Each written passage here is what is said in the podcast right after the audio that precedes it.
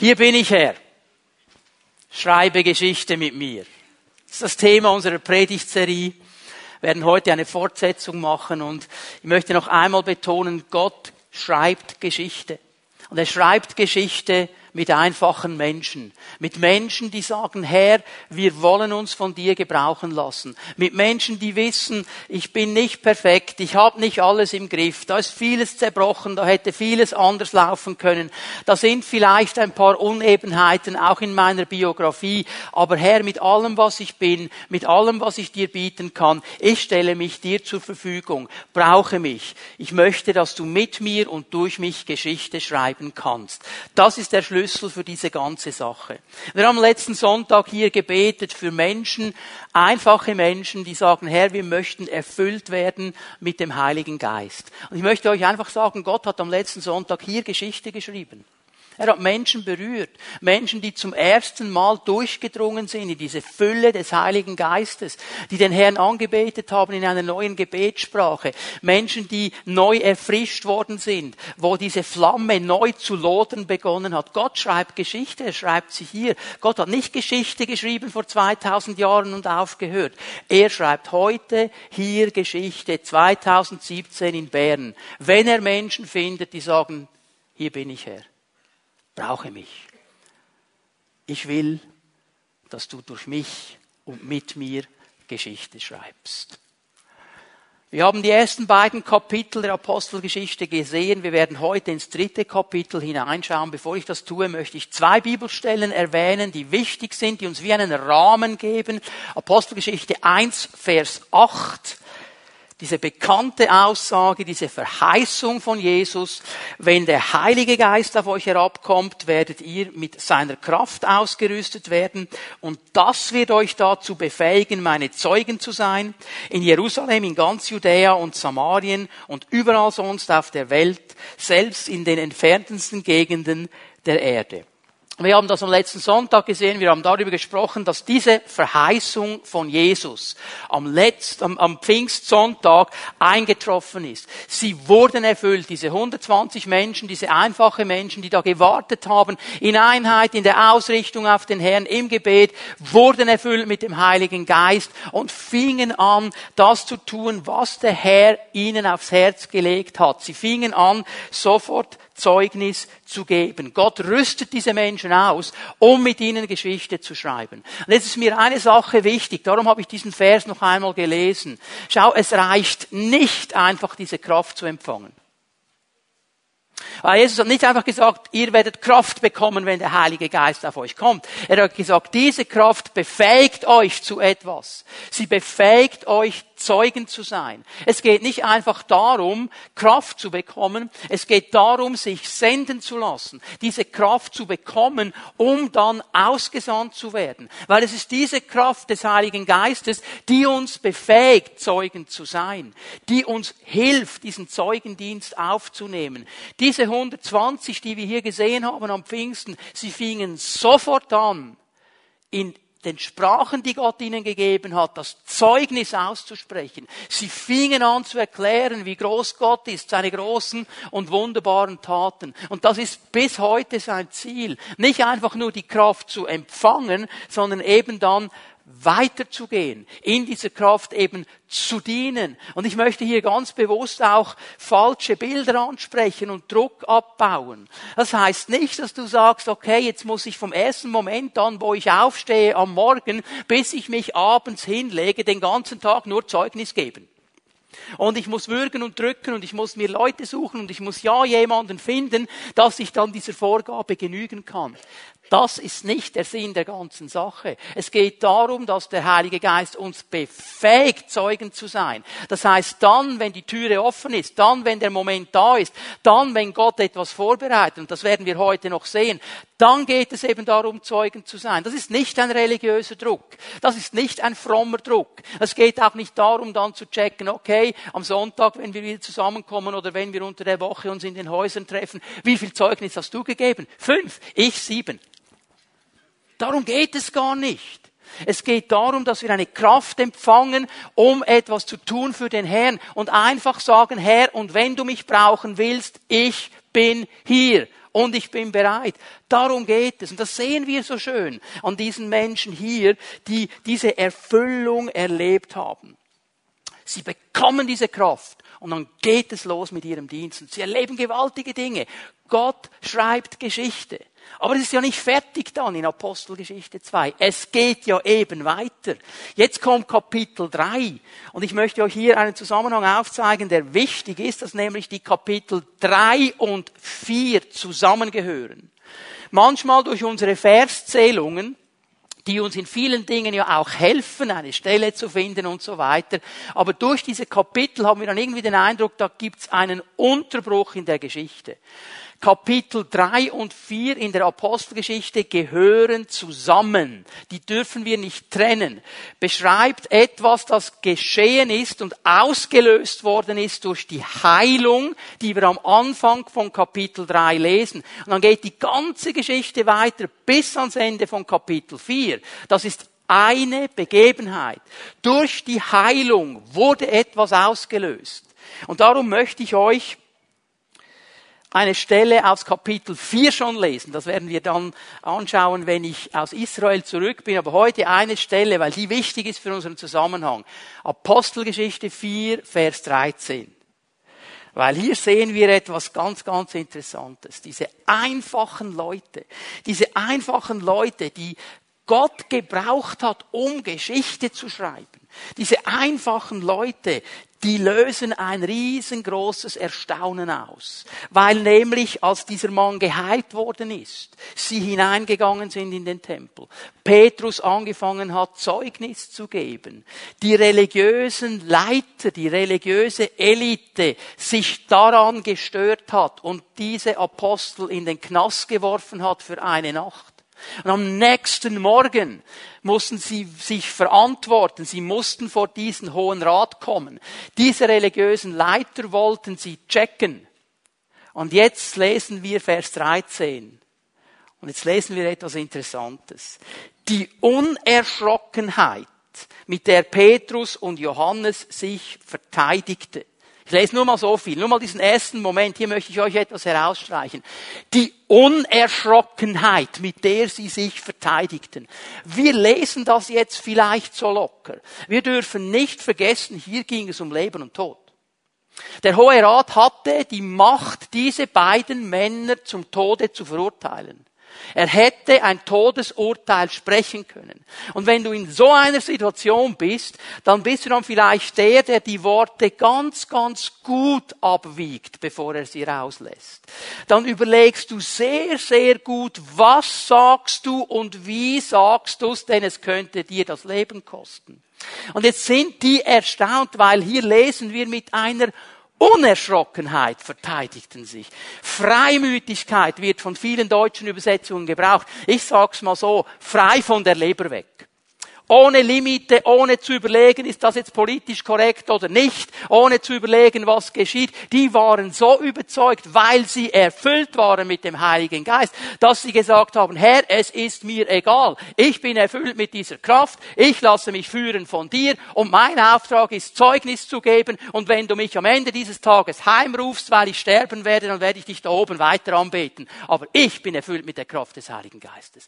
Diese Unerschrockenheit löste etwas aus. Und jetzt kommt noch etwas dazu. Es war nicht nur die Unerschrockenheit, die großen Eindruck machte auf die Mitglieder des Hohen Rates, es war noch etwas.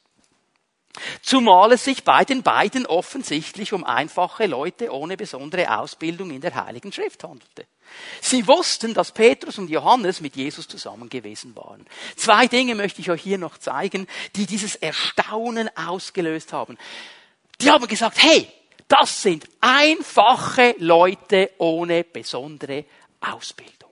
Wie können die so unerschrocken sich verteidigen? Wie können die Argumente bringen, denen wir nicht entgegnen können? Im Griechischen steht hier ein interessantes Wort, um das zu beschreiben, braucht nur ein Wort, um diese Einfachheit zu beschreiben. Wenn man es wörtlich übersetzt, müsste man sagen, jemand, der nicht schreiben kann agrammatos, kann nicht schreiben. Ganz einfache Person. Und jetzt wissen wir, es geht im Primären nicht darum, dass sie gesagt haben, die können nicht schreiben. Um was es hier genau geht, ist, dass sie bemerkt haben, diese beiden Apostel haben kein Studium abgeschlossen. Die haben nicht an der Universität von Jerusalem fünf Jahre Theologie studiert und haben das mit Summa Cum Laude abgeschlossen. Sind erfolgreiche Studenten, wissen von was man redet. Das sind einfache Leute. Die haben kein Studium, die haben keine Ausbildung und die bringen Argumente, die wir studierten Theologen nicht entkräften können. Sie legen uns die Schrift so aus, dass wir keine Antwort darauf haben, weil wir wissen, das stimmt, was sie sagen. Und das erstaunt sie völlig. Dieses Wort hier bedeutet in diesem Zusammenhang, es sind Menschen, die unfähig sind, das Wort zu lesen, zu verstehen und auszulegen. Und die sind völlig baff, die wissen nicht mehr, was hier abgeht. Dieses Wort hat eine andere Bedeutung dann noch dazu, die sind auch nicht rhetorisch ausgebildet. Rhetorik war in der damaligen Zeit sehr, sehr wichtig. Man konnte ganze Kurse belegen, sich rhetorisch schulen lassen. Und es war ganz wichtig, dass man rhetorisch alles richtig formulierte, geschliffen sagte, gute Sätze formulierte. Das war in diesen Kreisen sehr, sehr wichtig. Und hier haben wir Leute, die wussten nichts von dem und hatten eine geistliche Kraft, der man nichts entgegnen konnte. Ich bin erinnert an Paulus, der den Korinthern geschrieben hat. Die Korinther hatten ja eine Schlagseite, die waren sehr geprägt von diesen Philosophen, die da kamen und die haben alle geschliffen geredet und alles schön formuliert. Und Paulus hat ihnen gesagt, ihr lieben Korinther, ich bin nicht zu euch gekommen mit einer geschliffenen Rhetorik. Ich bin nicht zu euch gekommen mit wunderbar ausformulierten Worten. Ich bin mit einer ganz einfachen Botschaft gekommen, mit der Botschaft vom Kreuz. Aber diese Botschaft hatte Kraft. Das ist der Unterschied. Und jetzt bemerken die noch etwas. Habt ihr es gesehen? Ganz am Ende des Verses. Etwas ganz Wichtiges. Ja, die haben keine Ausbildung. Die sind rhetorisch nicht gut drauf, aber die waren mit Jesus. Sie waren mit Jesus. Das haben sie erkannt. Was bedeutet das? Es bedeutet, wir verstehen, das sind Jünger und Nachfolger Jesu. Die waren mit diesem Jesu zusammen. Die wurden von diesem Jesus belehrt. Und schau mal, einfache Menschen, einfache Menschen, die bestechen nicht durch ihr Fachwissen. Die bestechen nicht durch ihre Abschlüsse. Die bestechen nicht durch das, was sie alles irgendwo sich angeeignet haben an natürlichen Gaben. Sie bestechen nur durch eines. Sie waren mit Jesus. Sie waren mit Jesus. Und da in dieser Beziehung geschieht das Wesentliche und das Wichtige. Ich war erinnert an Philipper 3. Paulus, und ich meine, Paulus hatte einiges vorzuweisen der hatte einiges vorzuweisen. Der hat einige Abschlüsse gemacht. Und er schaut auf sein Leben und sagt, ich achte das alles für Müll. Eines suche ich. Ich will mit Christus verbunden sein. Ich will ihm ganz neu sein. Ich will mit ihm zusammen sein und ihn immer besser erkennen. Dann bin ich am richtigen Ort. Dann habe ich die Kraft für meinen geistlichen Dienst. Jetzt bitte hör mir gut zu. Ich bin nicht gegen Ausbildung. Ich bin nicht gegen Universitäten. Ich bin nicht gegen Studium. Ich bin nicht gegen all die Kurse, die wir belegen können. Das ist eine ganz geniale Sache. Und wenn du das machen kannst, dann mach es, aber mach es mit Jesus. Mach es mit ihm. Sei ganz nahe bei ihm, während du das machst. Weil dann nämlich kann er das, was du gelernt hast, nehmen und in seiner Kraft kann es weitergehen. Wenn wir auf das bauen, was wir aus uns selber erarbeitet haben, wird es nicht funktionieren. Das ist der Punkt, der wichtig ist. Amen. Also nicht, dass ihr das Gefühl habt, ich sei gegen Ausbildung, überhaupt nicht. Die Bibel auch nicht. Aber sie bringt es in eine Perspektive. Und das Aller, Allerwichtigste, sie waren bei Jesus. Und wenn wir eine gute Ausbildung haben und bei Jesus sind, ich sage euch, wir werden Geschichte schreiben. Wir werden Geschichte schreiben. Er durch uns. Diese einfachen Menschen. Und jetzt sind wir mitten hineingenommen in die Apostelgeschichte, dieser Paukenschlag vom Pfingsten. 3000 Menschen bekehren sich. 3000 Menschen lassen sich taufen. 3000 Menschen kommen zur Gemeinde hinzu. Das ist eine gewaltige Sache. Gott darf ich es mal so sagen, hat sich fast selber übertroffen. So gewaltig war das. Und jetzt haben wir alle eine Tendenz, jeder Mensch hat diese Tendenz und auch diese Leute hatten sie wahrscheinlich, dass wir denken, wow, Herr, das war so cool. Jetzt musst du das toppen. Das musst du jetzt toppen. Also jetzt, wir wissen, du kannst noch viel mehr. Das musst du jetzt toppen.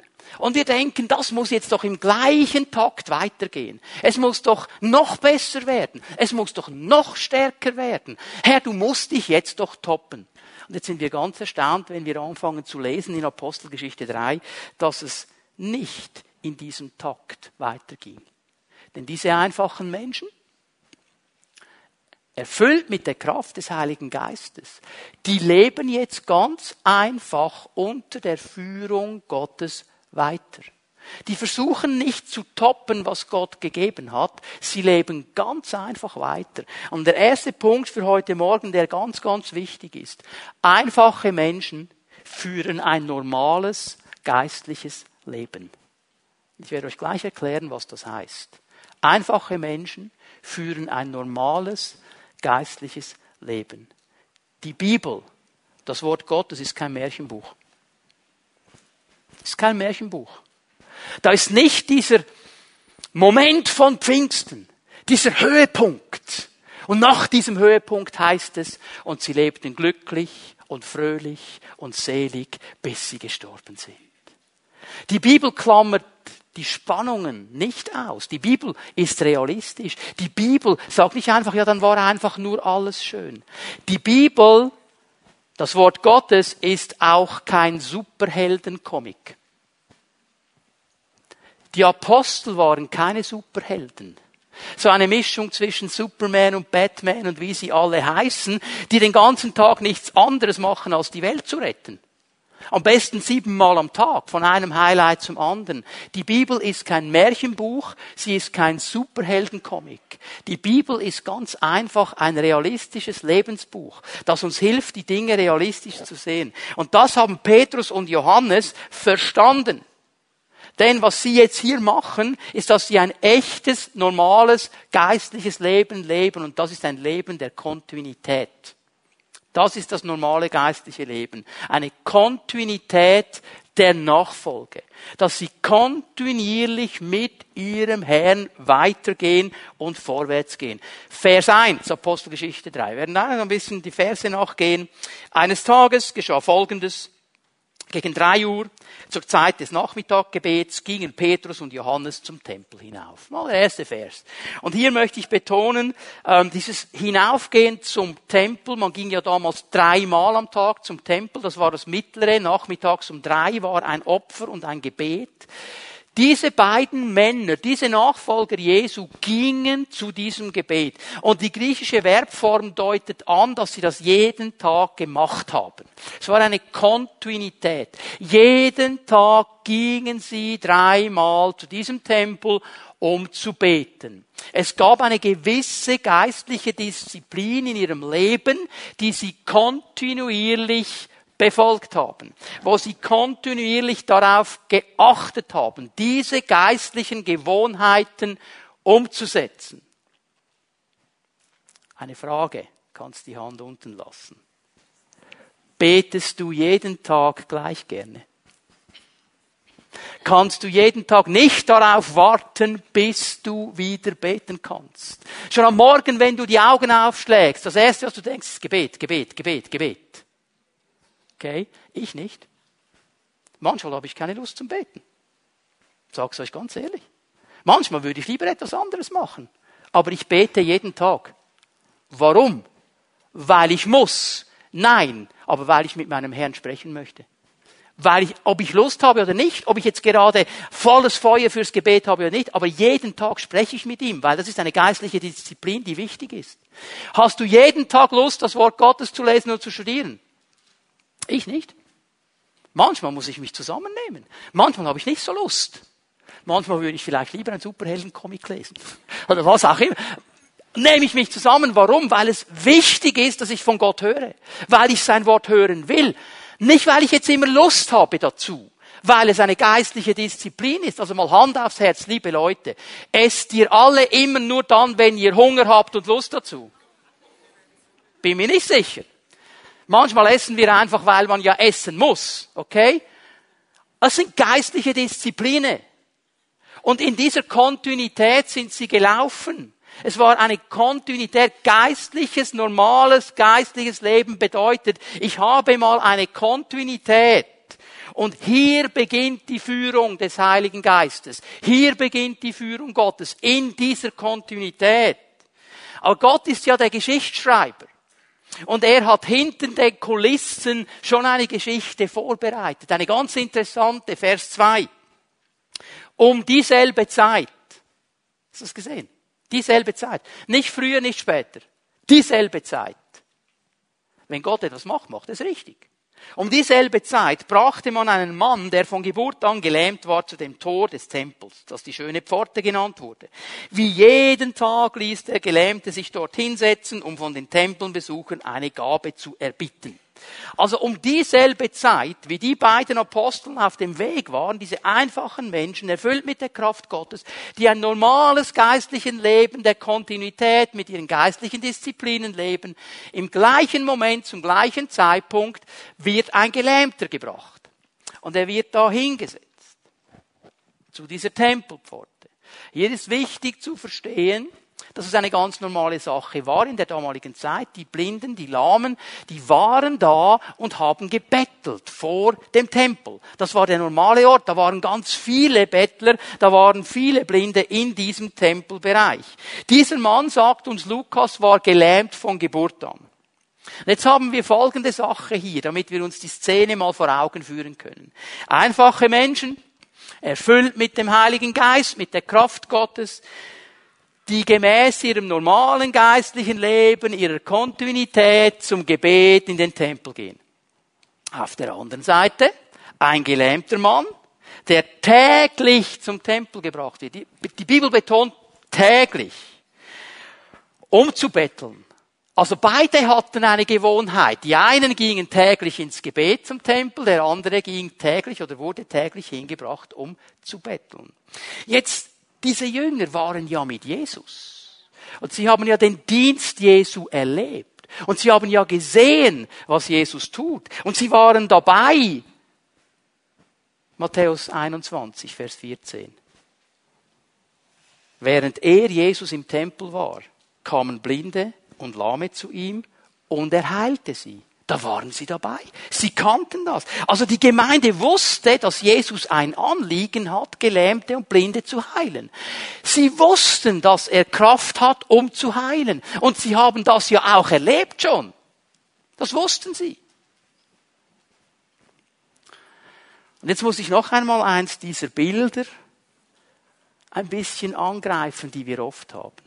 Wir denken nämlich so oft, dass die Gemeinde im Neuen Testament, die Gemeinde da in Jerusalem mit jedem Kranken gebetet hat, den sie sahen. Weil Jesus wollte das ja. Und dass sie wie die Wilden herumgingen in ganz Jerusalem. Wo haben wir noch einen Kranken? Wo gibt's noch jemanden, mit dem wir beten können? Wo sind die Kranken? Hey Petrus, ich habe einen, da komm! Das ist manchmal unser Bild, oder? Aber jetzt, hallo, hallo, hast du verstanden, um was es hier geht? Diese beiden Apostel, diese einfachen Menschen, erfüllt mit der Kraft Gottes, in ihrem normalen geistlichen Leben der Kontinuität, wie sie ihre geistliche Disziplin befolgen, die gehen täglich an diesem Gelähmten vorbei, ohne dass etwas geschieht. Täglich. Ohne dass etwas geschieht. Ja, das scheint uns jetzt fast ein bisschen komisch zu sein. Diese einfachen Menschen leben ein normales geistliches Leben in der Kraft Gottes, das offen ist für die Impulse Gottes. Und wenn die Impulse Gottes nicht kommen, passiert gar nichts. Sie gingen täglich zum Gebet, der andere hat täglich gebettelt, es passierte nichts. Vers 3. Als er, der Gelähmte, nun Petrus und Johannes sah, die eben durch das Tor gehen wollten, bat er sie, ihm etwas zu geben. Kommen wir zum zweiten Punkt. Jetzt sehen wir, wie diese einfachen Menschen sich von Gott führen lassen. Einfache Menschen leben ein normales geistliches Leben in einer Kontinuität. Sie achten auf ihre geistliche Disziplin, aber sie lassen sich durch die Impulse des Heiligen Geistes aus ihrer Routine herausholen. Sie sind offen für diese Impulse des Heiligen Geistes. Und wenn diese Impulse kommen, dann sind sie bereit, aus ihrer Routine herauszukommen. Vers 4. Die beiden blickten ihn aufmerksam an. Und Petrus sagte, sieh uns an. Nun an diesem Tag, an diesem speziellen Tag, an diesem Geschichtstag Gottes ist irgendetwas geschehen. Offensichtlich hat sich etwas bewegt in Petrus und Johannes. Die gingen täglich an diesem Mann vorbei. Übrigens, wie dann der Verlauf der Geschichte uns zeigt, dieser Mann war bekannt. Das war ja das große Problem des Hohen Rates. Die kannten den. Und die wussten alle, der ist gelähmt von Geburt an, der war stadtbekannt. Und jetzt läuft er. Jetzt ist er nicht mehr gelähmt. Dieses Wunder können wir nicht wegdiskutieren. Das war ihr großes Problem. Der war bekannt. Und jetzt an diesem Tag kommt ein Impuls des Heiligen Geistes. Und Petrus und Johannes, ich nehme bewusst beide, ich sage euch gleich warum, drehen sich um und jetzt achte mal, was Petrus sagt. Sieh uns an. Hast du es gesehen? Nicht nur mich. Okay? Sieh uns an. Weil er wusste, ich spreche hier in einer völligen Einheit mit meinem Bruder Johannes. Wir haben eine Einheit. Offensichtlich hat uns beiden der Geist einen Impuls gegeben. Schau uns an. Wir beide wissen, jetzt geschieht etwas von Gott. Da sagte Petrus zu ihm, Silber habe ich nicht, Gold habe ich nicht, weil er hat sie gebeten um ein Almosen. Sehr interessant, er hat nur etwas erwartet von ihnen. Geld. Das wollte er. Geld wollte er. Etwas anderes wollte er nicht. Und jetzt sagt ihm der Petrus in Vers 6, Silber habe ich nicht, Gold habe ich nicht, was ich habe, das gebe ich dir. Im Namen von Jesus Christus aus Nazareth steh auf und geh umher. Mit diesen Worten fasste er ihm bei der rechten Hand und half ihm, sich aufzurichten. Im selben Augenblick kam Kraft in die Füße des Gelähmten und seine Gelenke wurden fest. Halleluja. Halleluja. Das ist gewaltig. Unter der Führung des Geistes werden diese einfachen Menschen, einfache Menschen, erfüllt mit dem Heiligen Geist, leben ein normales geistliches Leben in einer Kontinuität, sie achten auf ihre geistliche Disziplin und sie sind offen für die Impulse des Heiligen Geistes. Und jetzt in diesem Moment, wo dieser Impuls kommt, werden sie zu Werkzeugen Gottes. Und sie werden zu Werkzeugen Gottes voller Glauben, voller Autorität, voller Klarheit. Ich werde euch das gleich zeigen, was hier alles genau abgeht. Das ist gewaltig. Einfache Menschen, geführt vom Heiligen Geist, die wissen verschiedene Dinge. Und die nehme ich jetzt aus dieser Antwort von Petrus und Johannes heraus. Das Erste, was sie wissen, ist, dass die Hilfe nicht aus menschlicher Kraft kommt. Die Hilfe kommt nicht durch Begabungen, die ich habe. Sie kommt nicht durch meinen Besitz. Silber und Gold habe ich nicht. Aber das heißt jetzt nicht, dass Petrus arm war. Das wird immer gleich so ein bisschen mit hineingelegt. Ja, der war arm, der hatte gar nichts. Er sagt einfach, ich habe nicht das, was du wirklich brauchst. Silber und Gold helfen dir nämlich nicht. Wenn ich dir jetzt einfach Geld geben würde, das würde dir nicht echt helfen. Die echte Hilfe ist eine ganz andere. Aber diese echte Hilfe, die du wirklich brauchst, die kann dir kein Mensch geben. Der kann noch so viel Silber und Gold haben. Der kann noch so viel Begabung haben. Der kann noch so viel Talent haben. Was du brauchst, kann dir kein Mensch geben. Einfache Menschen wissen das. Sie wissen, wir können diesen Unterschied nicht ausmachen. Sie wissen, Jesus allein macht den Unterschied aus. Jesus allein. Was ich habe, das gebe ich dir. Was ich habe, das gebe ich dir. Und das tönt ja, also, das tönt ja wirklich frech. Wenn man das jetzt so hört, oder? Was ich habe, das gebe ich dir. Und wisst ihr, Petrus, er wusste, ich kann nicht in jedem Moment darauf zugreifen. Aber jetzt, in diesem Moment, hat der Geist Gottes etwas deponiert in meinem Leben. Und das habe ich. Und ich habe es, um dir zu dienen. Das, was ich habe, das gebe ich dir. Im Namen Jesu Christi von Nazareth, steh auf und geh. Also hier kommt jetzt diese völlige Glaubensgewissheit. Der wusste, dass er weiß, dass er weiß, dass er weiß, dass er weiß, dass er weiß, dass er weiß, dass nichts anderes geschehen kann als die Heilung dieses Gelähmten. Weil dieser Geist gesprochen hat. Und weil sie als einfache, normale Menschen, erfüllt mit dem Heiligen Geist, in ihrem normalen geistlichen Leben gestanden sind, auf ihre geistlichen Disziplinen geachtet haben, den Geist Gottes gehört haben, den Impuls gehört haben und diesem Mann gedient haben. Das ist das ganze Geheimnis, um das geht es und das ist so wichtig, dass wir das verstehen. In diesem Moment haben sie die absolute Autorität. Und weißt du, was ich noch sehe aus seiner Antwort und aus seinem ganzen Handeln? Dass das Wort und das Werk immer zusammengehen. Das Wort und das Werk gehen zusammen. Und hier möchte ich jeden von uns ermutigen. Was hat der Petrus gemacht? Im Namen Jesu Christi von Nazareth steh auf und geh. Und er geht zu ihm hin, packt ihn und stellt ihn auf seine Beine. Wort und Werk gehören zusammen. Und ich möchte dich ermutigen, als einfacher Mensch, erfüllt mit dem Heiligen Geist, der ein normales geistliches Leben lebt, auf seine geistlichen Disziplinen achtet, einen Impuls bekommt vom Heiligen Geist. Wenn du diesen Impuls bekommst, dann sei mutig. Dann rede und handle. Genauso, wie es der Geist Gottes dir gesagt hat. Diese Dinge gehören zusammen. Jetzt muss ich noch ein Bild angreifen, das so oft in Pfingstgemeinden und charismatischen Gemeinden kursiert. Und es gibt so viele Bücher zu diesem Thema. Es gibt so viele Dinge, die du hören kannst zu diesem Thema. Ich möchte sie einfach ein bisschen in die Mitte nehmen und balancieren heute Morgen. Schau mal. Führung des Heiligen Geistes bedeutet nicht, dass ich jeden Moment, jede Sekunde einen Impuls vom Heiligen Geist bekomme. Es bedeutet nicht, dass jede Sekunde irgendwie was kommt vom Heiligen Geist in mein Leben hinein. Das bedeutet es nicht. Das ist oft unsere Illusion, dass wir denken, diese Leute, die hören von Sekunde zu Sekunde, hören sie etwas. Führung des Heiligen Geistes bedeutet, ich lebe ein normales geistliches Leben, ich bin gefüllt mit dem Heiligen Geist, ich habe meine geistlichen Disziplinen und dann, wenn der Geist Gottes mir etwas sagt, dann reagiere ich. Das ist die Führung des Heiligen Geistes. Es ist nicht so, dass der alle Sekunden, das wäre wie der Superman, oder? Wir sind einfache Menschen, aber wir sind offen für diese Impulse. Und auch das ist nicht Stress. Am Morgen aufstehen. Herr, was? Hast du was? Herr, sag mal. Ganz easy, ganz locker. Sag ihm einfach, Herr, hier bin ich, schreibe Geschichte mit mir, ich will offen sein für dein Reden. Dann redet er schon so, dass du es verstehst.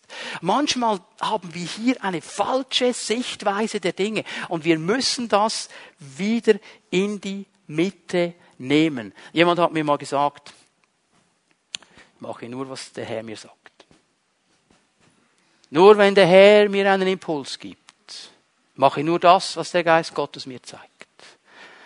Ich höre auf seine Impulse, ich mache nur das, was er mir sagt. Okay, ich habe nichts gesagt, wir waren dann zusammen miteinander und nach einer gewissen Zeit sagt diese Person, ich muss aufs WC. Da habe ich gesagt, hast du den Herrn gefragt? Ja, warum? Ja, weil du gerade vor ein paar Minuten gesagt hast, du machst nur, was der Impuls des Geistes ist. Hast du einen Impuls, aufs WC zu gehen, sonst setz dich hin. Ja, jetzt lachen wir, oder? Aber das ist ja nur die Konsequenz von dem, was er gesagt hat. Das ist nur die Konsequenz. Hör mal, es gibt Momente, es gibt Momente, wo wir alles vergessen und nur irgendwie einem charismatischen Superheldencomic aufsitzen. Wir müssen das wieder neu verstehen. Es gab eine Situation in meinem Leben, vor einigen Jahren habe ich eine Lektion gelernt. Bin ich noch heute dankbar für. Es ging in einer wichtigen Frage um sehr viel Geld. Und ich habe gesagt, Herr, was? Links oder rechts? Was? Hilf mir. Hilf mir. Und der Herr hat gesagt, wenn du rechts gehst, ist gut. Gesagt, wunderbar. Aber wenn du links gehst, komme ich auch mit habe ich gesagt, Herr, wisst ihr, was er mir gesagt hat? Er hat gesagt, du bist kein kleines Kind mehr. Du bist geistlich mündig. Ich weiß, du kannst in deiner geistlichen Mündigkeit die Situation so einordnen, dass du die richtige Entscheidung triffst und ich werde mit dir gehen. Aha. Manchmal benehmen wir uns wie geistliche Babys, weil wir einem falschen Bild aufgesessen sind. Es ist nicht jeder Moment, pss, pss, pss. aber Aber es ist diese innere Offenheit. Diese innere Offenheit. Herr, ich lebe als einfacher Mensch, erfüllt mit dem Heiligen Geist, ein normales geistliches Leben. Ich habe meine geistlichen Disziplinen, auf die achte ich. Und ich will offen sein für das Wirken deines Geistes, für die Führung. Und jetzt schau mal, was weitergeht. Einfache Menschen, das ist mein dritter Punkt für heute Morgen, die machen Jesus groß. Einfache Menschen machen Jesus groß. Weil jetzt wird beschrieben in den nächsten Versen, wie durch diese Heilung, wenn der steht auf, der fängt an herumzuhüpfen, der fängt an Lobpreis zu machen, der rennt hinein in den Tempel.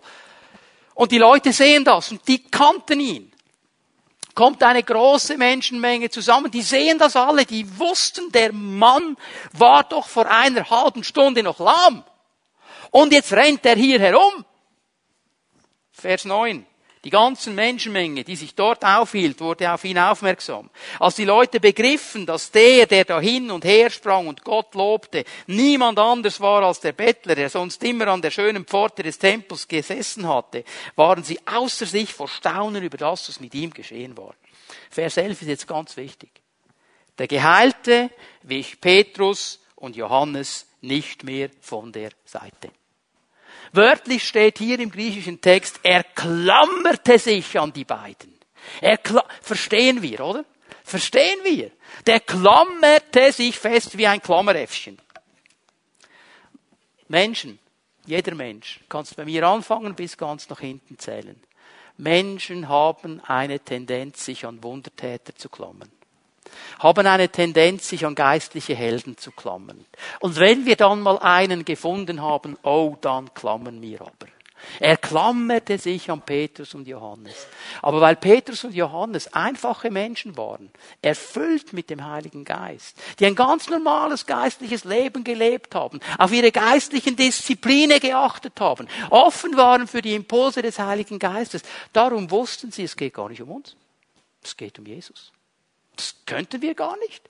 Das waren wir eigentlich auch gar nicht. Es war Jesus. Das wissen sie. Und sie lassen sich gar nicht darauf ein. Sie fangen an, Jesus groß zu machen. Und Petrus beginnt sofort Zeugnis zu geben. Das geht sofort los.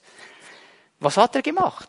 Ja, er war erfüllt mit dem Heiligen Geist und jetzt war er geführt. Und was ist die Aufgabe von Menschen, die erfüllt sind mit dem Heiligen Geist und die eine Führung bekommen? Ihr sollt meine Zeugen. Er macht nichts anderes. Er macht genau das. Und ähm, geht hier relativ schnell durch, weil ich noch einen Punkt machen möchte, der mir wichtig ist für heute Morgen. Hier wird nämlich der Zeugendienst jetzt beschrieben, wie dieser Zeugendienst jetzt abgeht. Gehe hier ganz schnell. Vers 12. So beginnt er. Sagt Leute, es geht nicht um uns. Vergesst Petrus und Johannes. Vergesst die. Das sind einfache Menschen, erfüllt mit dem Heiligen Geist die ein normales geistliches Leben leben, auf ihre geistlichen Disziplinen achten. Jetzt haben wir einen Impuls gehört, darum haben wir einfach gemacht, was er uns gesagt hat. Es geht nicht um uns. Es geht um jemand ganz anderes. Es geht um Jesus Christus. Und dieser Jesus Christus ist der verheißene Messias. Denkt daran, in diesem Tempel waren vormehrheitlich Juden. Und er sagt ihnen ganz klar am Anfang von Vers 13, Leute, der Gott der Väter, und jeder Jude wusste, okay, der Gott Abrahams, Isaaks und Jakobs hat diesen Jesus gesandt. Mit anderen Worten sagt er ihnen hier, hier, hier schon, hör mal, das ist der Messias. Das ist der Messias. Das ist er. Und dann in den nächsten Versen, Vers 13 bis 15, sagt er ganz klar in einer Unerschrockenheit, und ihr, ihr, ihr habt den umgebracht. Ihr habt den getötet. Ihr habt zugestimmt. Ihr habt gerufen, kreuzige ihn, kreuzige ihn. Aber Gott hat eine andere Geschichtsschreibung. Der hat nach dem Kreuz nicht aufgehört zu schreiben. Er hat weitergeschrieben. Dieser Jesus ist von den Toten auferweckt worden. Und er lebt. Und weil er lebt, kann er Wunder wirken. Er kann genau dasselbe tun, was er getan hat, als er gelebt hatte unter uns. Und das ist das, was wir hier bezeugen. Es war Jesus Christus, der dieses Wunder vollbracht hat. Weil Jesus lebt, ist er heute noch wirksam. Und übrigens Hebräer 13, Vers 8 gilt bis heute. Jesus Christus derselbe. Gestern, heute heute in alle Ewigkeit. Mit dem Gestern und mit der Ewigkeit haben wir nicht so ein großes Problem. Aber das Heute ist die Herausforderung, oder? Weil er lebt, ist er eben auch heute. Auch heute. Und er ist wirksam. Und dann kommt der letzte Abschnitt ab Vers 17. Er sagt, macht ihnen keinen Vorwurf, sagt, ihr habt euch aus Unwissenheit gegen Jesus gestellt. Ihr habt es nicht besser gewusst. Es war Unwissenheit. Und weil es Unwissenheit war, sag ich euch jetzt, kehrt um. Tut Buße. Kehrt um. Es gibt noch eine Chance. Und jetzt möchte ich aus diesem ganzen Abschluss drei Verse in unserer Mitte noch ein bisschen genauer anschauen, weil ich innerlich empfinde, dass der Geist Gottes diese Verse deponieren möchte in der Pfimi Bern. 2017, an diesem Sonntag. Apostelgeschichte 3, Vers 19. Kehrt jetzt also um und wendet euch ihm, dem Herrn, zu, damit er die Schuld auslöscht, die ihr durch eure Verfehlungen auf euch geladen habt. Und wenn wir das so hören und so lesen, dann denken die meisten hier drin, das geht uns nicht an. Haben wir schon lange gemacht. Jesus habe ich aufgenommen in mein Leben. Er hat mir die Sünde vergeben. Ähm, das ist alles klar. Ich bin eigentlich frei. Richtig. Aber dieses kehrt um bedeutet ja nicht einfach nur der Moment, wo du Jesus in dein Leben aufgenommen hast. Dieses kehrt um, das griechische Wort bedeutet verändere dein Denken. Bring dein Denken immer wieder in Einklang mit dem, was das Wort Gottes sagt. Und jetzt geht dieses Wort uns sehr wohl etwas an. Ich werde dann gleich ein bisschen näher erklären, um was es geht. Denn in Vers 19 äh, Vers 20, Entschuldigung. Dann, wenn wir das tun, wenn wir das tun, wird er, der Herr, und die neue Genfer Übersetzung sagt hier, die ersehnte Zeit der Ruhe anbrechen lassen. Das ist nicht so gut übersetzt. Wörtlich heißt es im Griechischen ein bisschen eine andere Nuance. Dann wird er die Zeiten der Ruhe und der Erfrischung kommen lassen. Plural. Zeiten der Ruhe und der Erfrischung. Und er wird euch den senden, den er zu eurem Retter bestimmt hat, Jesus, den Messias. Es sind zwei Dinge. Einmal wird er Zeiten der Ruhe und der Erfrischung senden, und dann wird er Jesus Christus wiederkommen lassen als den Herrn. Hier ist aber eine Zwischenzeit eingeschaltet. Die erklärt er jetzt im Vers 21. Zunächst allerdings muss dieser Jesus, wie es geplant ist, in den Himmel zurückkehren und da setzt er sich hin zur Rechten des Vaters. Wie lange? Bis alles wiederhergestellt wird, wie Gott es schon seit langem durch seine heiligen Propheten angekündigt. So lange wird Jesus nicht zurückkommen.